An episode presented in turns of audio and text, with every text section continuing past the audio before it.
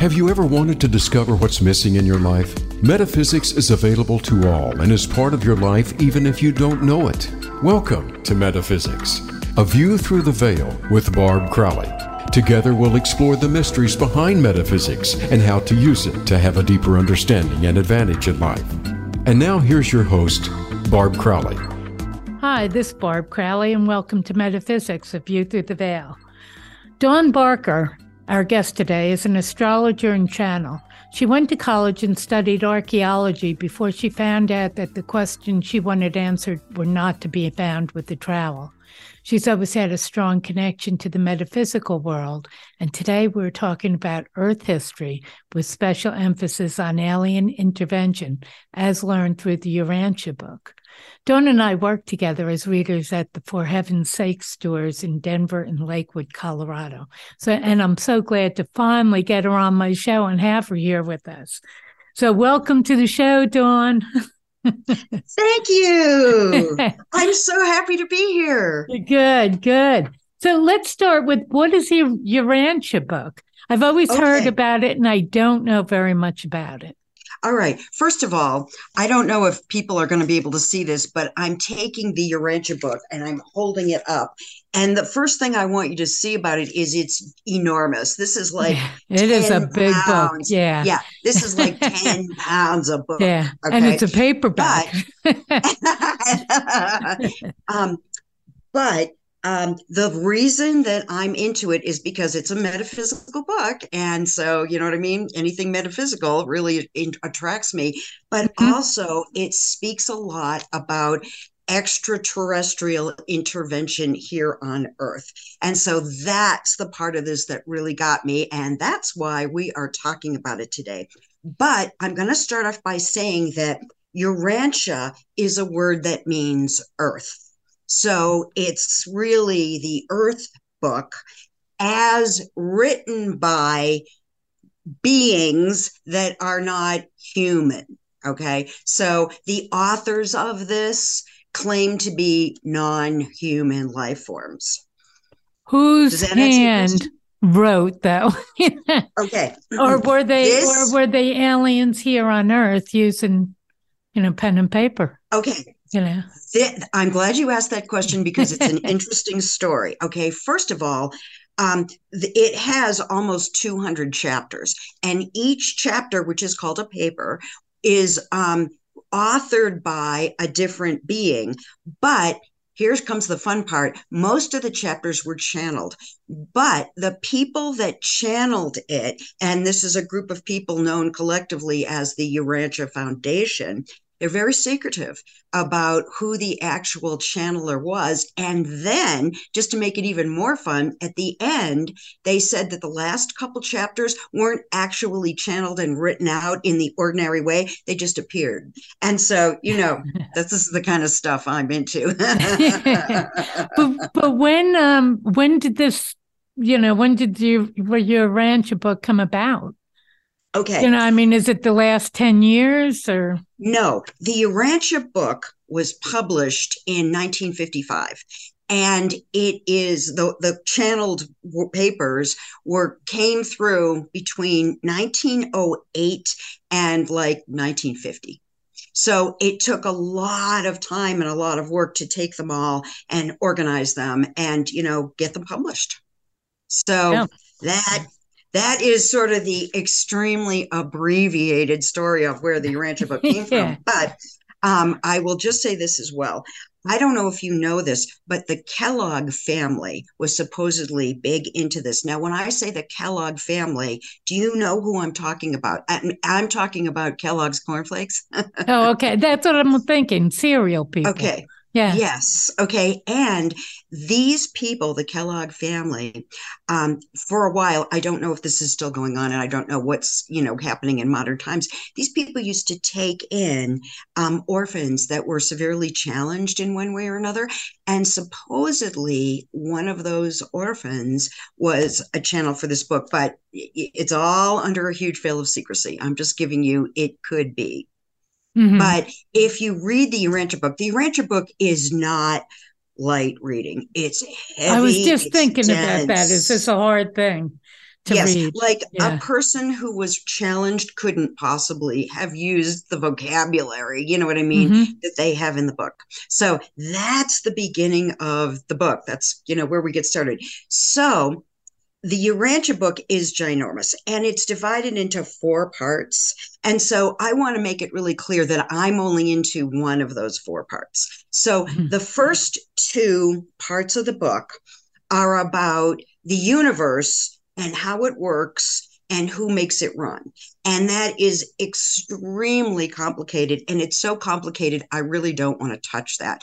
And then the fourth part of the Urantia book is another incredibly detailed story of the life of Jesus of Nazareth. And it, the Urantia book kind of weaves in and out of the Bible a lot. Mhm. Um, and that also is not the part that I'm interested in. I'm interested in part three, which is called The History of the Earth. And Mhm. so I would like to talk about that, unless you have any questions before I get going, because you know me in real life and you know I can talk forever. yeah, yeah. Uh, no, I want to go into the earth part. okay. The archaeology part of you can come into this. Yes. Okay. Yeah, and I would do want to say that there are groups all over the country and probably all over the world that get together and study this this book. Yes. Yeah, Yes. That this There is a are. yeah pretty widespread. And most of those groups have a very spiritual slash religious idea. And Mhm. that's not where I'm going with it. I'm not Okay. going into this for spirituality or religion. I'm going into this for straight out history, which Mhm. is what I'm into. Yeah. Okay. So the Urantia book starts off. I have to laugh because this is so the Urantia book being incredibly thorough. It starts off with the sun belched out, you know, a cloud of material. and I'm like, okay, we are just starting from the absolute beginning here. And so our earth, you know what I mean, a molten swarm of of, you know what I mean, dust and stuff, Mhm. cooled.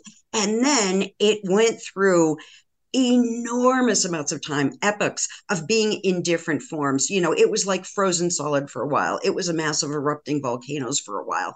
Um, all kinds of things before the the earth cooled down and just kind of chilled out enough to support any kind of life. And then of course, there was an amazing amount of period time where tiny little, you know, just the beginning organisms of life grew. And so it was aeons and aeons and aeons after the earth was created that our species arose. And I'm just going to, to make it really simple, call us human beings, even though I could divide that into many categories. I'm just going to call us human beings. Mhm. Okay, So, that okay.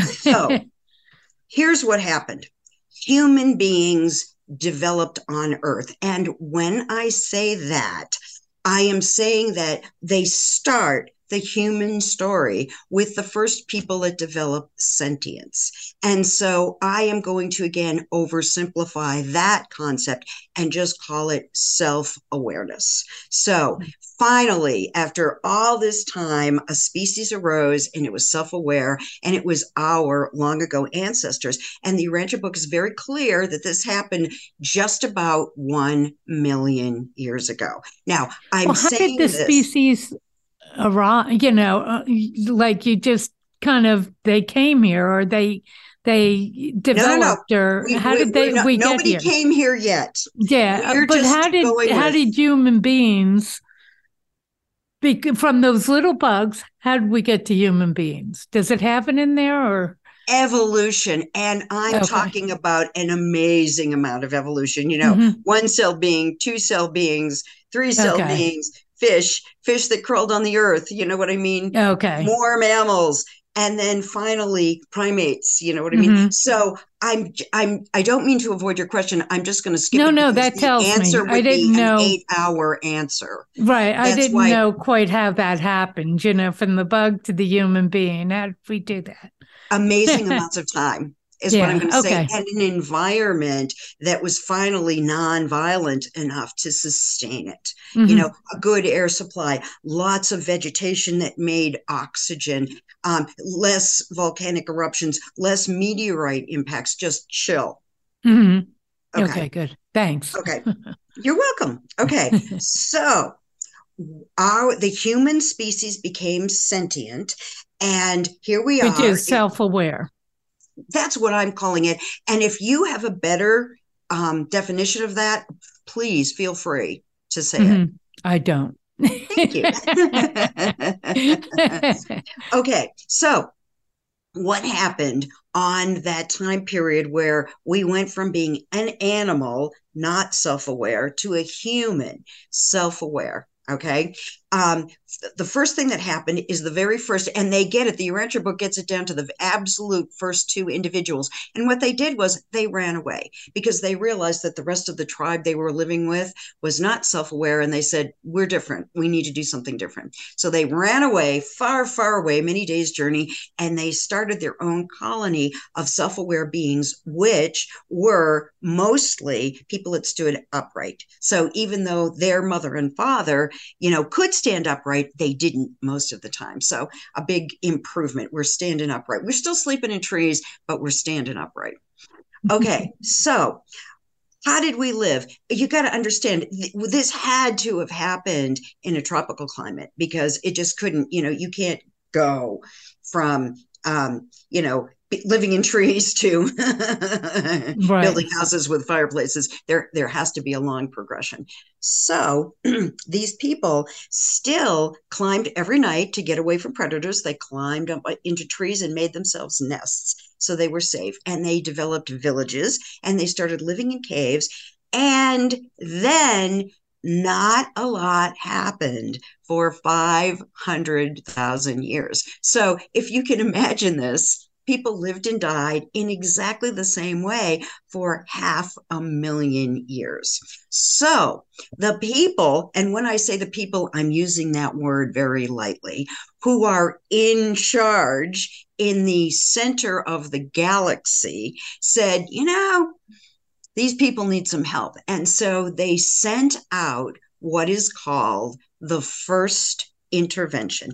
And that is, there is no other way of saying this. That's a group of extraterrestrial beings that came, set up shop on Earth, and tried to help us out. Now, I am going to digress from this just a little bit. And I'm going to say that according to the Urantia book, and this is the part that I'm not all that familiar with, um, every single planet in the galaxy gets, I'm going to say, for lack of a better term, a charter when it's time for sentient life to start evolving there. And a group is assigned to it to help it advance. Um, ours was, I think, a little late in coming because I really think that the original people that um, you know were watching our world, I really thought think they thought we would make a little more progress in five hundred thousand years, but we were just living and dying the same old way. Mhm. So we got yes when the first intervention intervention comes it is headed by a being that is called either a son of god or a creator son now i'm not going to go into a deep description of what that is because honestly it's kind of over my head but you know when you and i talk about things that i describe as intra intraterrestrials like you understand angels right Mhm. and we Yeah. also know that it's not like there's one kind of angel. There are all different kinds of angels. You know what I mean? There are little cute, ser- you know, cherubim and seraphim, and and then there are gigantic angels that are called, you know, um, victories, and you know, Mhm. things like that. These beings are way above and beyond them. And when I say that, I mean larger physically, but also older and go further back in the history of all that is. And that's not where I'm going today because, to be honest with you, I'd say that's a little over my pay grade. okay. Okay. So, anyways, How come one- how come we got such advanced people? Were we everybody gets such advanced Oh, people okay. Okay. because it creating worlds is not the stuff of beginners. Okay. Taking a planet and yeah. putting sentient life on it and having that life bloom and grow. It, this is not beginner stuff. Mm-hmm. But I'll tell you another interesting thing that the Urantia book tells us is that of all the planets, and just as an example, in our section of the galaxy, not the whole galaxy, just our section of the galaxy, there are supposedly 10 million inhabited planets. So you can see this is an extremely large operation. Mm-hmm. But of all of the planets that have sentient li- life on them, one out of every 10 is called an experimental world. And guess what? We are an experimental world. And also, we are very far, as planets go, we're very far from the center of the galaxy, which is where um, the administration is. So it, we are disadvantaged in more than one way. We are, to some extent, my teacher called Michael calls us country cousins. You know what I mean? Because we're so far out in the boonies. Mm-hmm. Okay, mm-hmm. so the first intervention arrives. So it is one of these very high sons. Okay. And he brings with him a staff. So I want to explain to you what the staff are because this is very interesting they rounded up somehow and th- uh, this is one of the things about the Urantia book they don't tell you everything. They leave you guessing you know? It's like they give you just enough to go well wait a minute how did they do that? Mm-hmm. um, they rounded up a hundred of what they considered to be the highest and best people of earth and they asked them to donate. I'm going to call it DNA. That's not what the Urantia book calls it. I'm going to say that just to keep it mm-hmm. simple. And then they took this material. And when I say they, the people that live in the center of the galaxy and run things, mm-hmm. and they created bodies. So I'm going to say that this was kind of some kind of a combination of cloning and using the material that they had from the humans on Earth, but also using other material that they have in the center of the galaxy. And so they created 100 magnificent bodies that were, for all intents and purposes, human, except they were improved. And as one example, now, um, because, you know, I studied archaeology, human beings a million years ago were very small. You know, I would say you were doing really well if you had somebody five feet tall. Okay. And these 100 artificially creative bodies arrived and they were eight feet tall or maybe a little higher. So I think that part of the way they were designed was dressed to impress. They want it to be so it was deliberate, not a misprint. exactly. Yeah. Okay. Exactly. Okay. So the prince arrives. Okay. And when I say that, I call him the prince because the leader for each world is called the planetary prince. That's just what they call him. Um, I don't think there's any real royalty, you know what I mean, mm-hmm. involved there. And he brings with him these 100 cloned bodies. And each one of these cloned bodies held a soul that had been through life experiences, but all on different worlds because they wanted a div- diverse group. Okay. Mm-hmm. So they also recruited the 100 people that had donated DNA. Okay. So we've got the humans and we have the clone people and we have the prince and then we had if you can even wrap your head around this idea a million angels. And I am I'm guessing on that because I'm going to say it's more like at least a million angels, angelics. And that's all the Urantia book tells you. It doesn't tell you which um, species or phylum they were. So it's another one of those things you, you can just speculate about while you're reading the Urantia book. Okay. So this group arrives and they find that they are living in a violent and primitive world, even though it's beautiful, there are a lot of what I call apex predators running around. So the first thing they had to do, so even though, you know, the angels they don't need structures to live in. And the planetary prince was not, you know what I mean, worried about being attacked or eaten by a lion, but the hundred staff mm-hmm. members were. So the first thing that they had to do was make a home for themselves out of earth materials that was safe. And they did this by, they created a wall that was 40 feet high And not only did it surround the village where they lived, they made it so that it surrounded all their agricultural land and the pastures where they had livestock living. So this was just a humongous undertaking.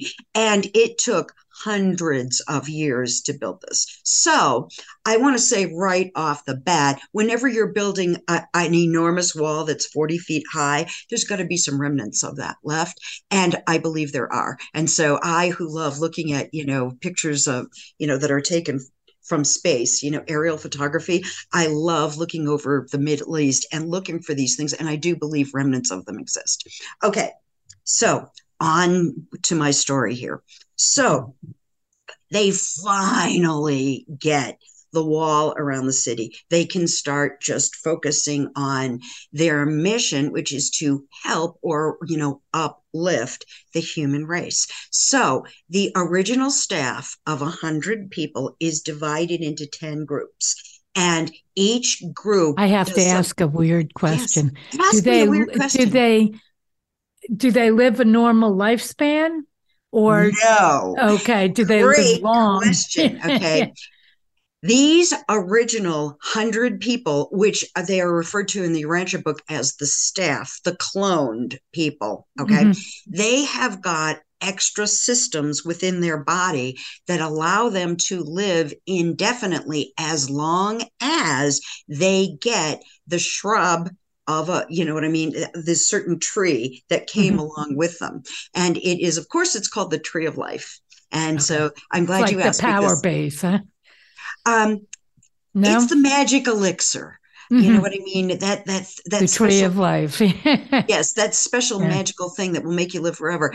Unfortunately, it doesn't work on us regular humans. It only works on people that have the systems that can, you know, absorb it, and we don't mm-hmm. have that. Okay, so the 10 groups, uh, okay, we've got 10 groups of really practically immortal giants that are living on the earth. So, like one group is teaching people how to grow crops because people don't grow crops. Okay. And another people is teaching them how to herd animals. And another group is teaching them how to trade. And another group is teaching them how to read and write. And a big part of this was just to teaching people about sanitation. You know, you will live longer and be better if you, a big thing was burying their waste or burning mm-hmm. it because people weren't doing it at that time. Now, when I say at that time, this was 500,000 years ago. So humans became sentient approximately me a million years ago. 500,000 years ago, the princes and his staff arrive. And then they build this gigantic city. Now, I do want to say that where they arrived, and I've been trying very hard to figure this out, you know, ever since I got the Urantia book, they don't tell you the exact location, but you know it is somewhere on the Saudi Arabian Peninsula. Mm-hmm. Somewhere in there. So it's warm. Why do you say that though? Because that's what the the Urantia oh, okay. says. Without, you know, they don't give you latitude and longitude. You can't right, go exactly right. where it is. And in the past 500,000 years, the earth shifts constantly. That's another thing. It makes our world hard is for, okay, for instance, the Urantia book talks about life on another world. And on another world, the original place that the very first people that came is still operating. You know, ours is underwater mm-hmm. because the earth is such a volatile place. This is not a place for, you know, people who are easily scared. The earth, you know, is a big, exciting, challenging place to live a series of incarnations. Mm-hmm. Okay. So these people are you know, eight feet or or taller. Okay, they are exceedingly telepathic. They can communicate with each other without actually talking and they can do this for a distance of i think it's like 10 miles although i really should go and check and they can influence the people around them telepathically without being obvious about it you know what i mean they can they can yeah. draw someone to them without this person going gee, an alien is telling me to walk over there. You know what I mean? They can just yeah. go, I have this strong feeling I should go in this direction. Mm-hmm. So they have this magnificent walled city somewhere in the Middle East. and they start trying to befriend the tribes that are immediately around them. Well, you know what I mean? You're four and a half feet tall, and an eight foot giant comes out and goes, Hi, I want to be friends without even opening his mouth. Yeah, yeah. what are you going to do? I wouldn't come out of that walled city. And it wasn't like people just strolled up, knocked on the door, and they opened it and went, Hey, come on in. You know, you had to be vetted to even get into the city and walk around and see what was going on. So they had a fair amount of people that were, um, you know, the beginning of where they're working a lot on spirituality, just getting people to stop killing each other and be nice and come on in the city and look at, at what we have and they saw the first first stone buildings and brick buildings and structures where people lived and worked and you know they weren't living in caves and huts. And so um, a real idea of a modern city was presented to ancient people and it took really a lot of getting used to. And also there were a lot of predators but there were also other animals present there that are no longer with us 500,000 years later Mm-hmm. Okay, so you get the picture. Okay, we have got the big people and we have the little people. we are. And you know what? People. And before we go into the next part, I'm going to take yes. a break here. We'll be okay. right back to talk with Dawn Barker on the Urantia book.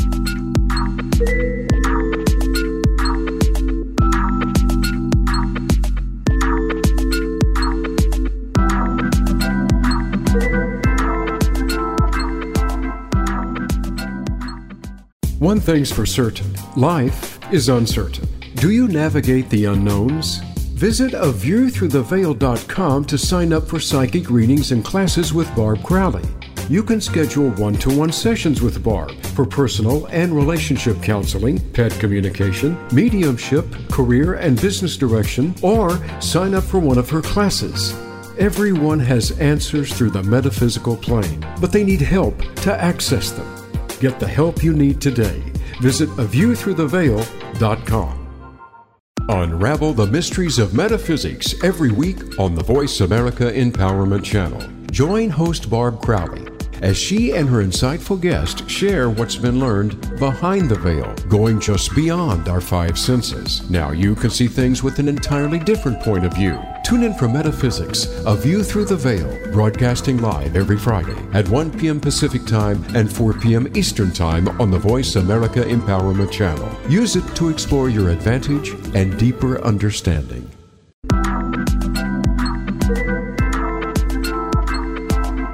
You are listening to Metaphysics, A View Through the Veil with Barb Crowley. To reach the live show, please call into 1 888 346 9141. That's 1 888 346 9141. You may also send an email to a view through the veil at gmail.com. Now back to the show. Hi, and we're back with Dawn Barker, and we're talking about the Urantia book, and she's given us the history of the earth. And we have just come to the point where the giants and the little people, I'll call them the little people, are starting to come together. I hated to interrupt her, but I had to. So let's go back to that point.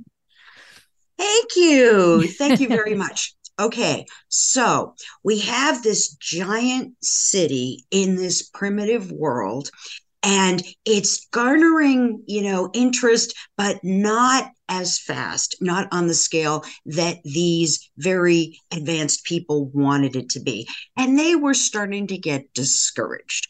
Mm-hmm. And at this same time, a higher level being named Lucifer and his assistant named Satan said, You know what? We, are bound up in the rules, too many re- rules. We need more freedom in working with planets. And so our planetary prince, who was named Caligastia, you might be familiar with that name if you're a big Bible reader, said, Heck with it, I'm with these guys. And they joined what was known as the rebellion.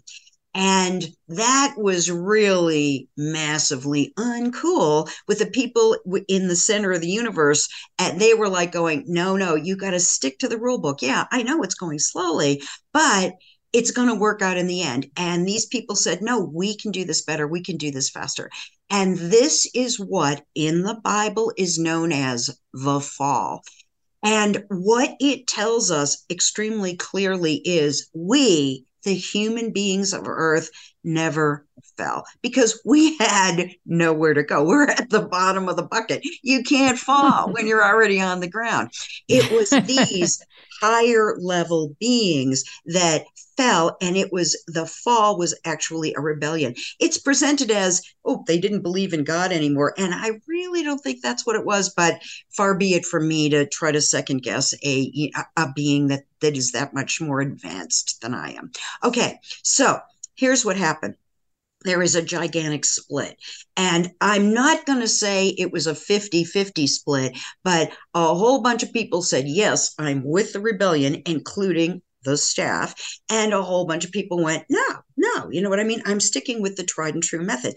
Now, at that time that this happened, the city they created called Dalamatia was 300,000 years old. Now, you can imagine, I think, Barb, if you were working on a project and you had been doing it for 300,000 years and you didn't see a lot of pro- progress i you know you could definitely say hey we got to do something different. And so you can always feel a little sympathy with these people that fell but not everyone did fall. So most of the staff that did not fall was literally taken back to the center of the galaxy. And there was one guy who said i'm not going and his name was van and he is known as the immortal van.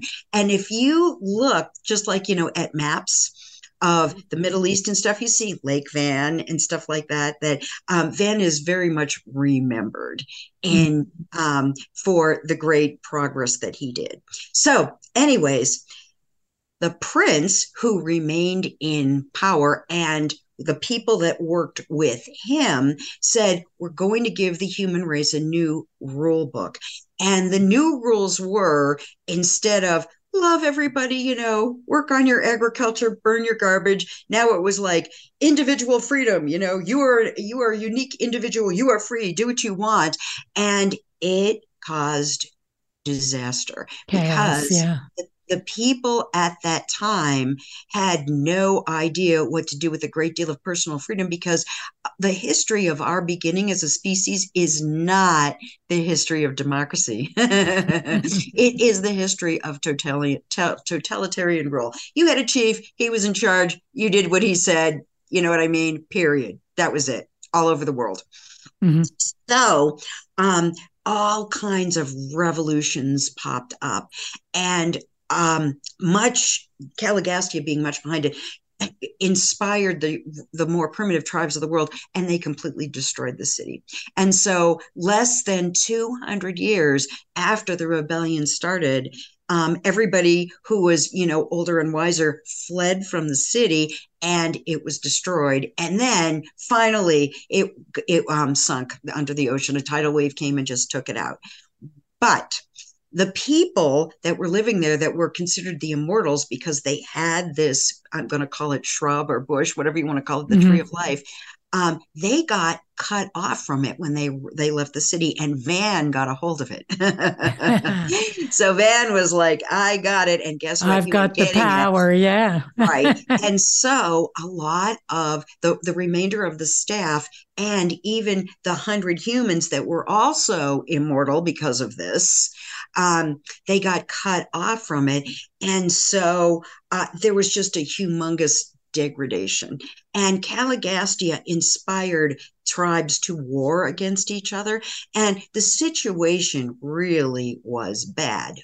But just to make it a little bit more interesting, okay, so when the revolution started, Caligastia had 60 of the staff on his side. Now, these people had lived for 300,000 years. And I'm not saying they didn't date, but they did not have children. Caligastia immediately said, okay, guys, we need people. You know what I mean? It is time to start meeting and having children. And so they did. But their children did not have the circuits that they had that allowed them to live forever that but they still lived longer lifetimes mm-hmm.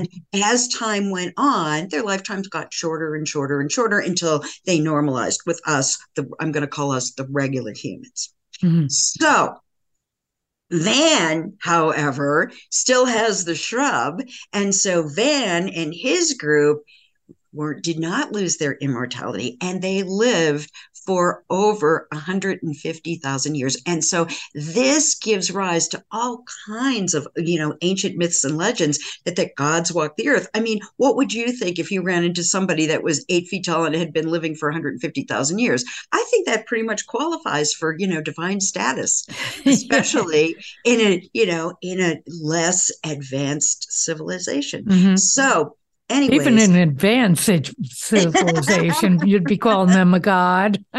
Thank you. Yeah. Thank you. Okay. So, um, we were kind of stuck in the middle. We, the human population, were stuck in the middle. But what happened was everything that had been collected, all knowledge up to that point, was lost. Then we'd start again and there'd be a war and it would be lost. And then we'd start again and there'd be another war and it would be lost. And so having our planetary leaders go through this fall caused us terrible hardship. And so there are other worlds that are approximately our age, but they are much more advanced than us because mm-hmm. they didn't have these problems.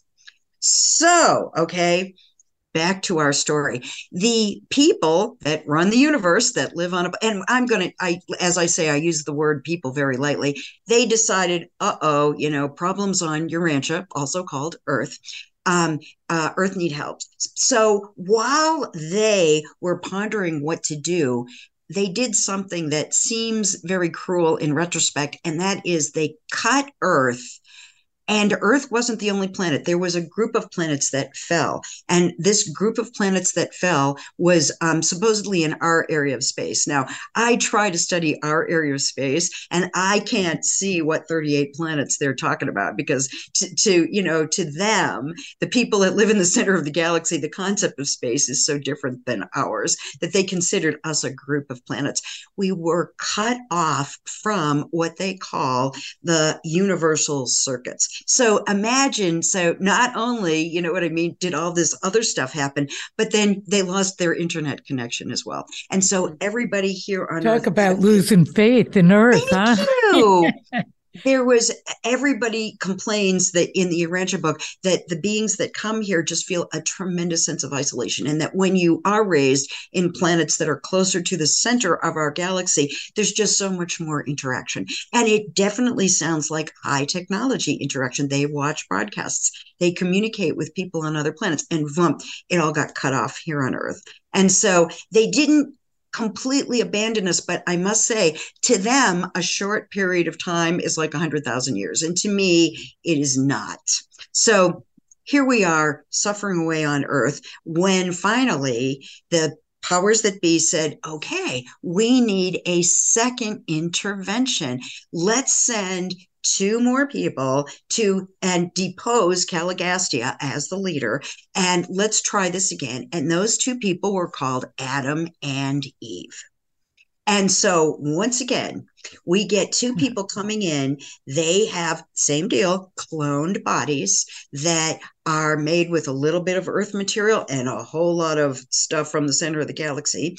And they also have a staff, although it's murkier who their staff were. Okay. And they come, they're not terrible. They don't. Did they bring the staff with them or did they kind of grab some of the leftovers here? From what I can understand, somebody came here, got DNA samples from humans, went back to the center of galaxy, created the bodies, and brought them here.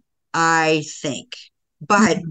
I'm not positive because right. that's one of those things they don't make everything crystal clear in the Urantia. Yeah, yeah. So, so, they did what they did originally. Yes. Yeah. Okay. Yes. Um, only Adam and Eve did not bring a staff of a hundred. It was just Adam and Eve, and then they say other staff members.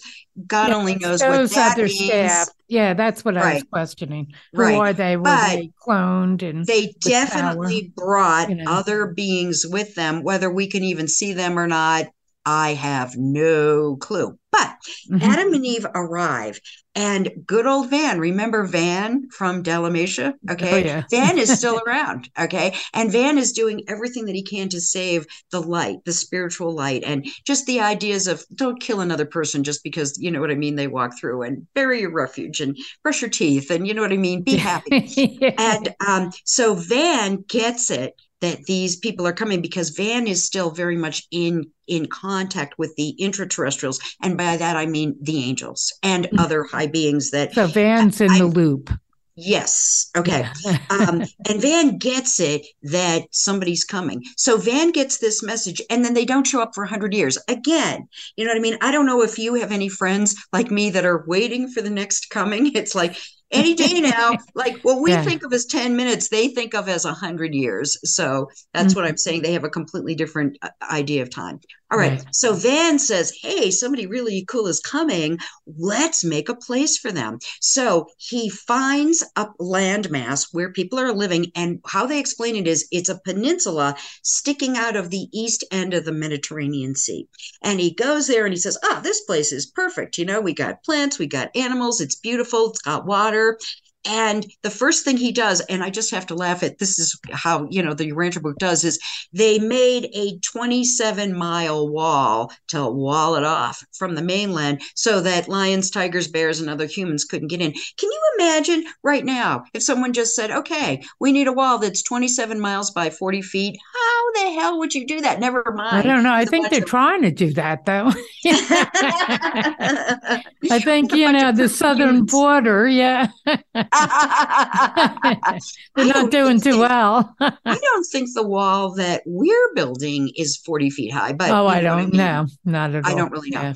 Okay, so they they get a, a enormous group, and when I say an enormous group, I think three thousand people recruited, and they all had to be volunteers. And they it, it ended up after eighty five years, people just started quitting and marching off, going, "They're never coming," and I can totally understand that. And Van would be, "Yes, they are. Let's just get some more recruits over here." And so they built this magnificent compound with beautiful homes and fields and pastures, and because Adam and Eve, the two people that came, when they lived in the center of the universe, they were mostly interested in plants. They were great plant biologists. Mhm. That's what they were. Their big mission here was to try to set up agriculture as the basis rather than just straight hunting, because there, um, the Urantia book also says it's all nice to think that there was anybody vegetarian before Adam and Eve got here, and that's a complete myth. People ate meat, that was the basis of their diet, and it was usually raw, and it was very little plant material consumed Mhm. until the time of Adam and Eve. So Adam and Eve arrive, and they arrive to this compound that is beautiful, that has 3,000 worker bees there for them, where they have a beautiful home that's sized to their large size. And they have, they said, like, thousands of miles of paths through the garden. I mean, everything was just absolutely beautiful and stunning. And this is how they started to try uh, to take over power on Earth and get the human race back on track. Well, guess what happened? Okay, first of all, Caligastia was deposed from power, but he was not removed. So he still had influence. Now, the Urantia book tries to make it clear he couldn't go in and he couldn't change people. He couldn't take a good person and make it into a bad person, but he could definitely stoke the flames of bad people and it had already caused many wars and the you know the complete loss of the gathered information of the human population another thing that adam and eve did which was completely different from the original staff is immediately adam and eve started procreating and having as many children as they can. And they tried to pop out at least one child a year. And um, I must say, Adam and Eve, that was the time before childbirth was a painful thing. And they called these children the violet race, a different race of beings than us regular humans. So they were bigger, they were taller, and this is where traits such as blonde hair, blue eyes, and green eyes were in um, were arrived on the earth. Now the plan was that these people who were called ra- racial uplifters. They were supposed to bear an enormous amount of children. And when I say that, not by themselves, the children grew up, they had children, you know what I mean? Like, mm-hmm. so a huge population Populating. was supposed to be created.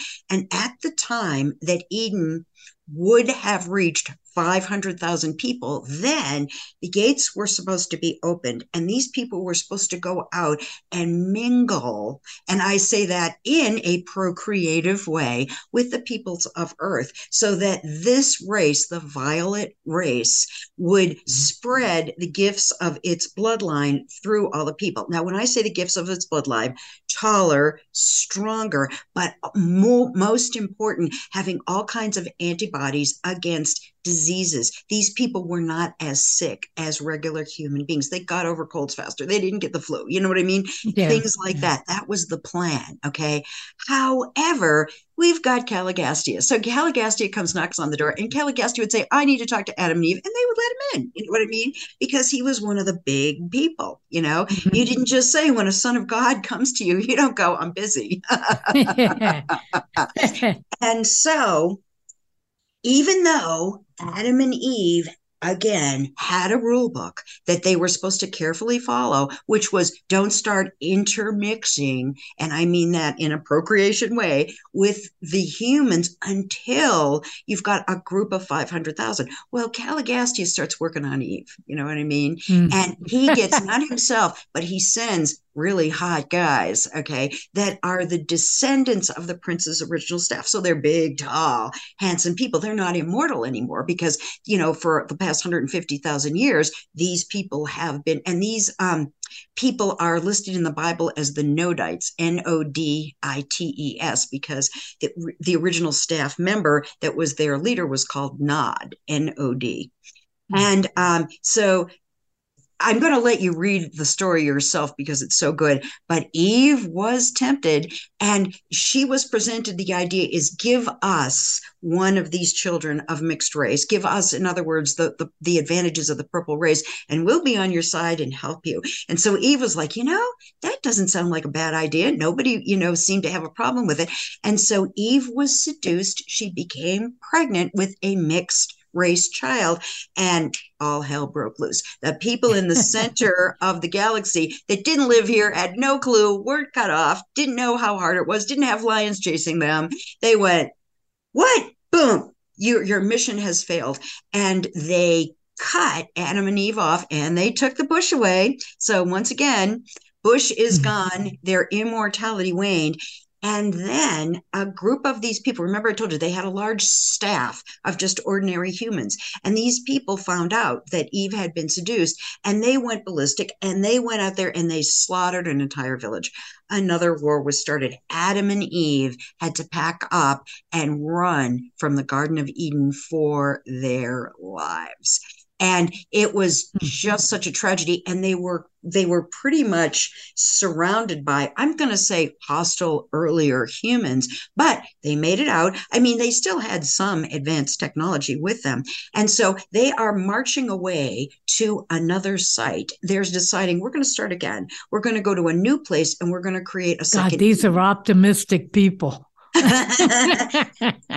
mostly these were not human people. Mm-hmm. You know mm-hmm. what I mean? and so they get this huge caravan and they're marching away to another place, which is the um, Tigris and Euphrates River. You've probably heard of that section of the world. And they're on their way, and all of a sudden, all these spaceships just appear and start landing. And they're like, hey, what's going on? Now, they had been on the earth for over 100 years. And so by this time, they had something like 60 1,600 descendants between their children and children of children. And the, the center of the galaxy, you know, it takes them 100,000 years to incarnate somebody here. But when they want to take somebody off, boom, you know, they can get there within a year. and yeah. so they said, Adam and Eve, you are in default. And so we are taking everybody, all their children had a choice. You can come with us back to the center of the galaxy and live in, you know, peace and splendor and luxury, or you can stay here on this wretched planet and hope for the best. And three quarters of their children got on transports and left. Of course, Adam and mm-hmm. Eve were not offered that option. And it truly was a tragedy. So, they get stripped off of like three quarters of their numbers now, and everybody's grieving. And they continue and they finally get to the Tigris and Euphrates River. And I mean, as if everything else wasn't bad enough, it's flooded. they have to wait six weeks before they can even get between the rivers because they're looking for some kind of natural barriers. I mean, you don't have a 40 foot wall anymore, you have to have something. And they started from scratch. And they built what is called the second Eden. But um, there was always kind of a sense of despair among the over older residents there as they remembered yeah. what life was like in the first garden. So Adam and Eve defaulted, but it wasn't a complete default. They received messages from the center of the galaxy, and they basically said, we get you blew it, but you didn't do it deliberately. Like the people that fell from Dalamatia, they did it deliberately. They had a choice. They thought about it and they were like, yeah, we're going that way. You know, Adam mm-hmm. and Eve honestly thought they were doing what was right and what was for the best. And so they were promised, you know what I mean, immortal life. That mm-hmm. it was their life. They were not going to be, you know what I mean, punished or anything badly, except they weren't they completely cut off then. Right. They yeah. uh, they lost their immortality. They lost their act, act, access to the bush, but they weren't like you know no subject to eternal yeah. damnation because frankly yeah. there is no eternal damnation okay so they scratched out a second beginning they made a second eden and um, i don't know how much time we have and you know as i said i can actually we have i was a little worried about this um, we have about four minutes that we have to four to five minutes to bring the human race up to date, and i am leaving out a lot of interesting details because i mm-hmm. want people to be reading this book. All right. So adam and eve start again and Adam and Eve lived to be, even without the bush, they lived to be about 500 years old. So they have another 400 years on earth and they continue having children that are the violet race. Mm-hmm. And although they didn't get a buildup of 500,000 before they started mixing, they did start mixing. And so the center that they started, Eden, in the Middle East, near the Tigris, where the Tigris and Euphrates met, at that time, doesn't mean that's where it is now. They started a center uh, of um, civilization that went on for 30,000 years. And slowly but surely, they started the practice of sending emissaries out specifically. Okay, you've been trained here, and now you're going to go spend your life in the wilds of so and so and intermix with the population. So the violet blood did get distributed almost everywhere. It just took a lot longer and we have a smaller percentage of it than people that have this happen on luckier planets. Like mm-hmm. it would be cool if we were all 50% violet blood, then we'd never get sick and we'd be really tall and live a lot longer.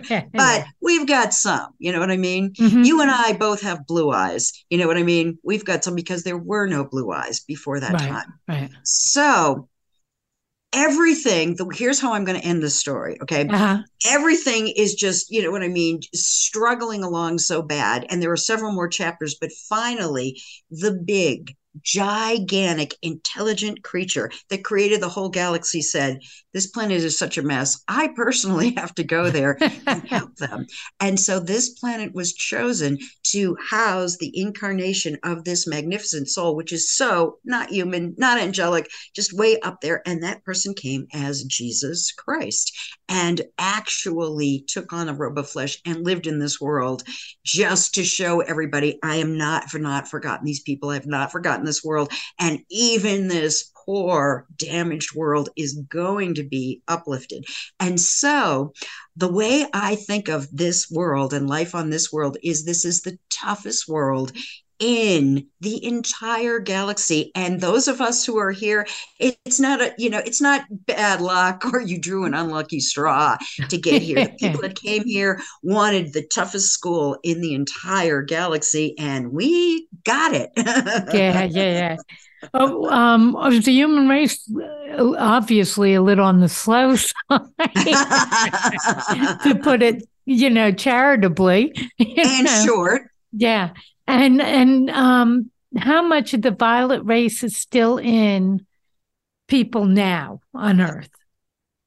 From what I understand, and we only have like really a minute on that. and you yeah. have a big amount, you have seven or eight percent, and if you're not so lucky, you have three or four percent. But I am, I, I, I certainly am not sure, and I would love to. I would love it if you'd really interview someone from the Urantia Foundation and they like knew these ex, these exact measurements. Yeah, yeah. Well, I actually love the story so far, but we Thank are you. going to have to close. And I Okay. want you, you to tell everybody where to get hold of you and where to get hold of more information about this. Okay. You can either buy, and I'm telling you, this book is like 10 pounds. and we'll we'll this put the is- picture of your Urantia book yeah. up. Yeah. This this book is so heavy. I find it like just hard to my arms get tired holding it. So Is there I any go- audible? yes. um, you can go to urantiafoundation.org and the entire text is on there free of charge. Or you can do what I do, and I just got it on my Kindle app. I love the Kindle app. I love it. It knows where you are and everything. And um, so I paid a modest fee for it because I want to support the Urantia Foundation. Mm-hmm. So that is where you can get more information on the Urantia book. And where can we get hold of you? How does somebody get hold of you? You can get hold of me at For Heaven's Sake in Lakewood, Colorado. And um, you can go to the For Heaven's Sake webpage and go to readers and you can And that has me. one S in it. One S. Thank you. Not two. Thank you very much. Okay. And then I'm going to I um I know this is silly. I'm just holding up my card. Okay. You Mm-hmm. can get in touch with me. I am Dawn New Age, two N's at AOL.com. If D you A don't wanna come- W D A W N N A G E. N-E-W- N E W A G E. I thought that's Yes. wrong. Dawn New Age. Okay, Yes. good. Yes, Perfect. that's me. Okay, great. Dawn, thank you so much. That was fascinating. Boy, talk about doing the history of the world within an hour. That was good. thank, you so you. much for being on. And uh, maybe we'll take the second half of the human race next time. I love it. All right. All right. Have a thanks. Wonderful day. Thank you, and have a great weekend. Thanks, Thank. Dawn. Bye bye. Okay. Bye.